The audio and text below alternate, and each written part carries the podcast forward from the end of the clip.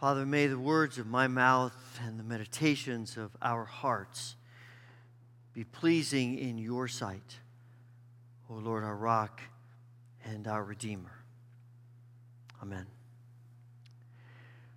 One of the questions about our journey with Christ is uh, is it about the destination or is it about the process of the journey? There's a place for the destination. If someone, if people, sometimes people say the journey is the destination, and there's truth to that, but that almost implies that the destination doesn't matter, as if we are just sort of wandering aimlessly around and where we, and there's no, there's no point that we're moving toward. And, and I don't think that's true. I think Scripture is very clear that we are moving towards something important. But I also think that we can get so focused on the destination that we miss what's going on in the journey. Because if we're just focused on the destination, then all we're going to be thinking about is the destination. How fast we can get there, how, how, how much we can get out of the way in order to get there. And everything that's going on while we're in the process of getting there gets tossed aside. And I think when we read the scriptures, while there is a destination, what we find is that what God wants us to focus on is not so much the destination as it is the relationship of the journey. And I think there is something of that in Leviticus 23. Now, you might be scratching your head saying, Well, I don't get that. Well, let me just walk you through that a little bit. Leviticus 23, it be, be, says to us that God says to the people, when you enter the land of Canaan, and here's what you need to do. There is an implication in that that the people will be tempted to lose focus. And you and I are tempted to lose focus too.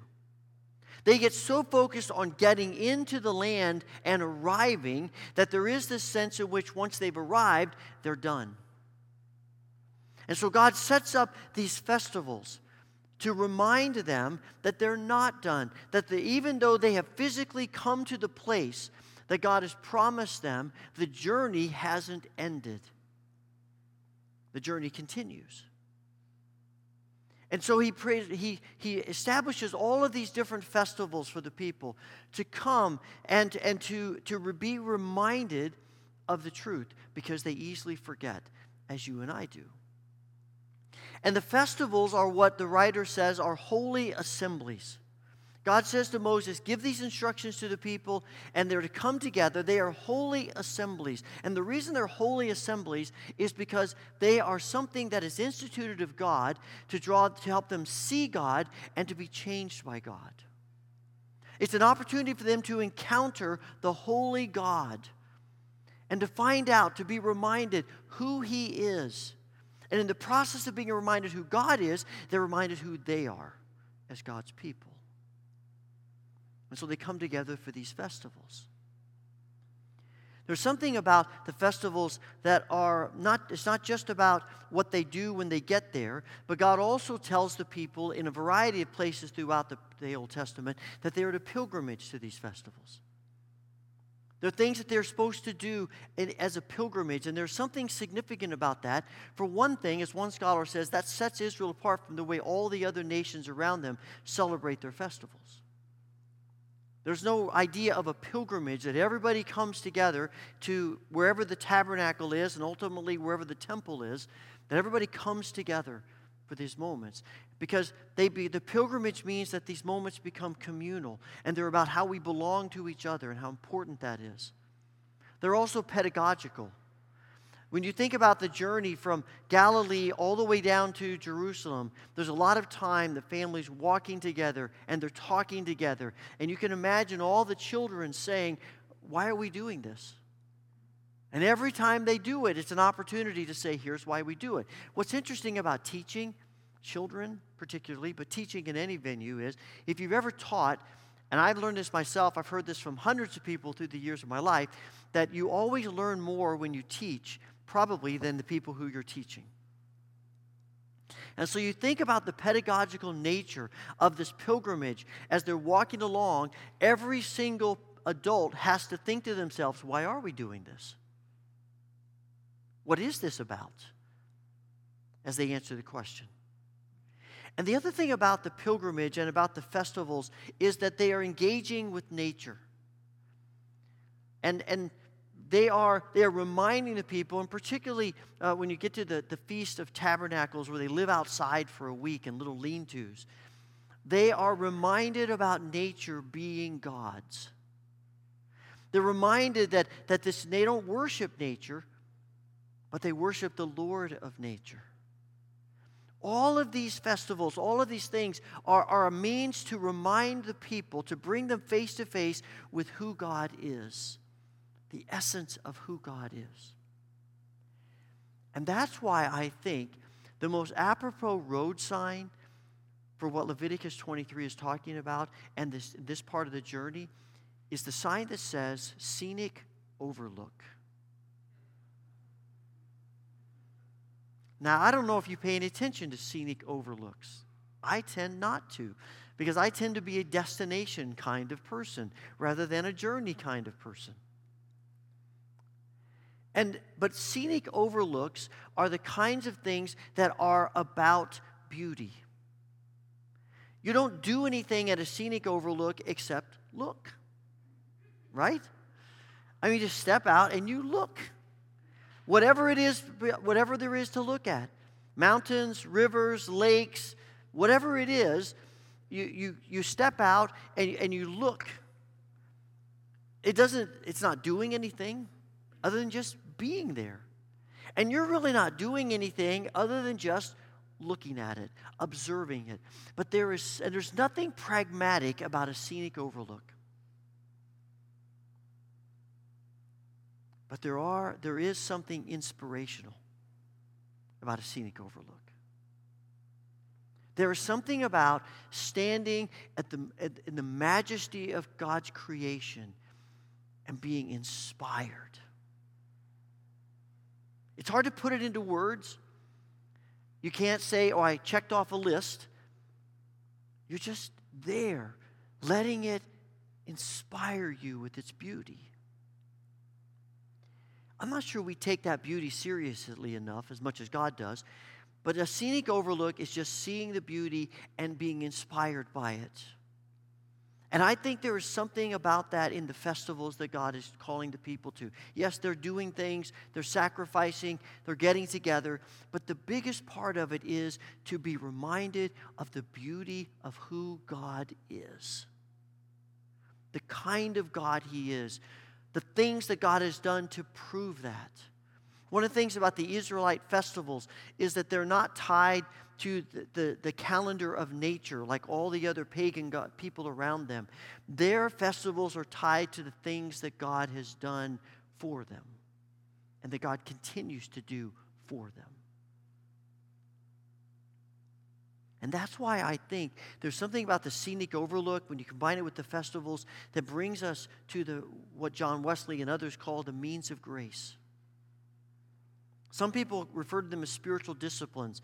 We're basically talking about the same thing. But the thing about the means, we got like I like the term means of grace because spiritual disciplines can can become this is something I do, whereas the means of grace is this is something God has given me a blessing to be able to participate in with Him.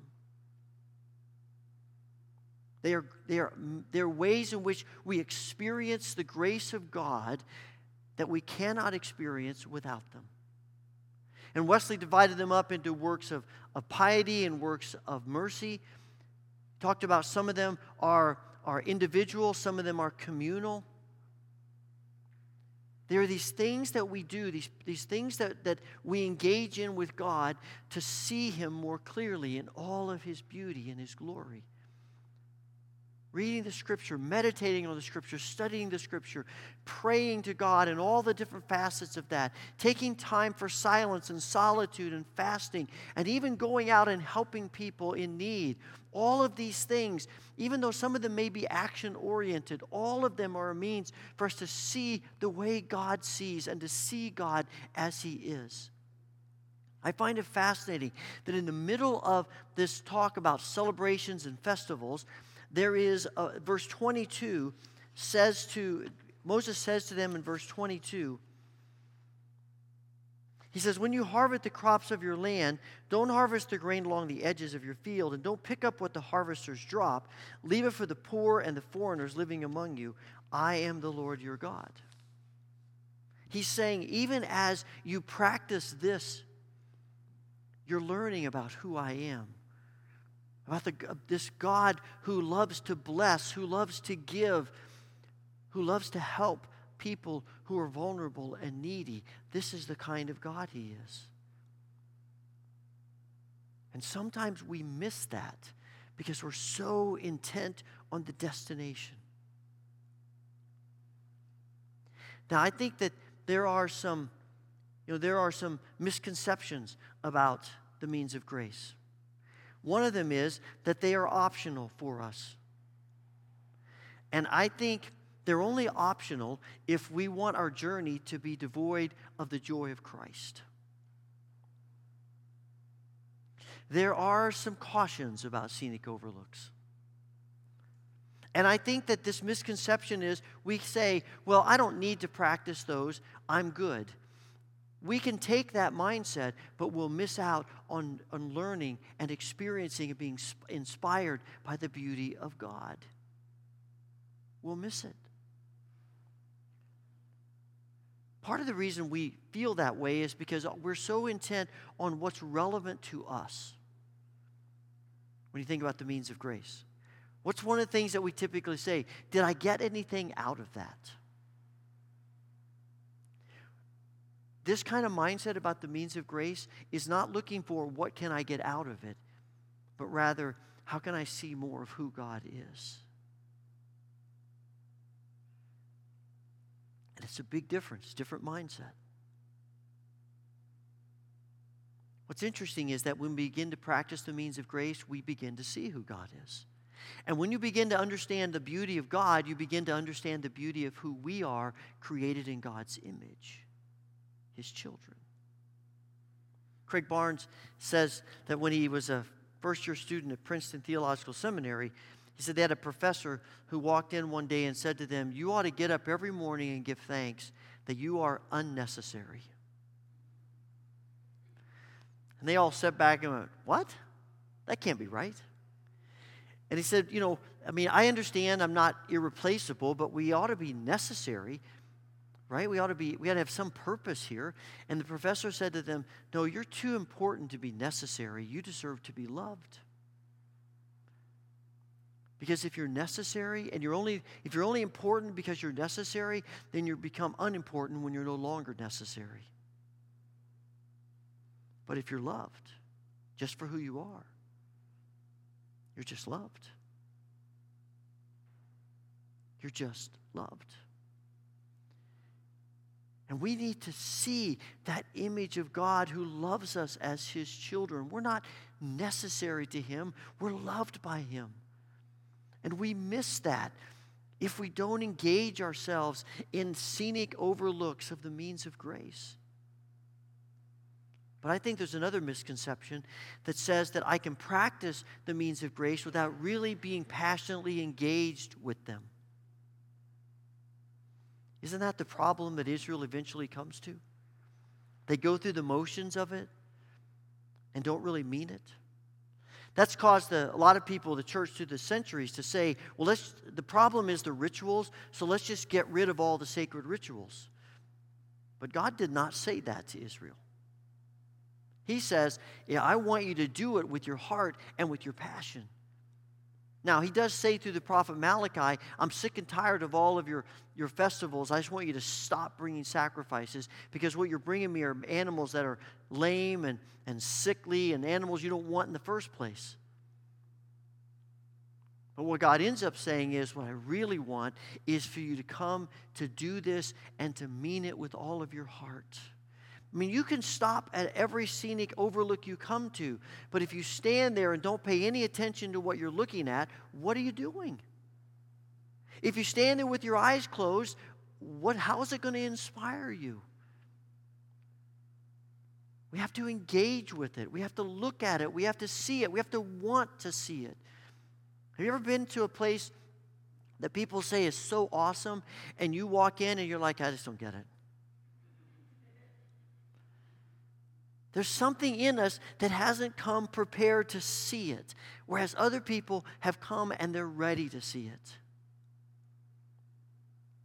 And in order to practice the means of grace the way God has established them, the way God calls Israel to, there has to be a want to, a desire to see God and to let God speak to us any way He wants to.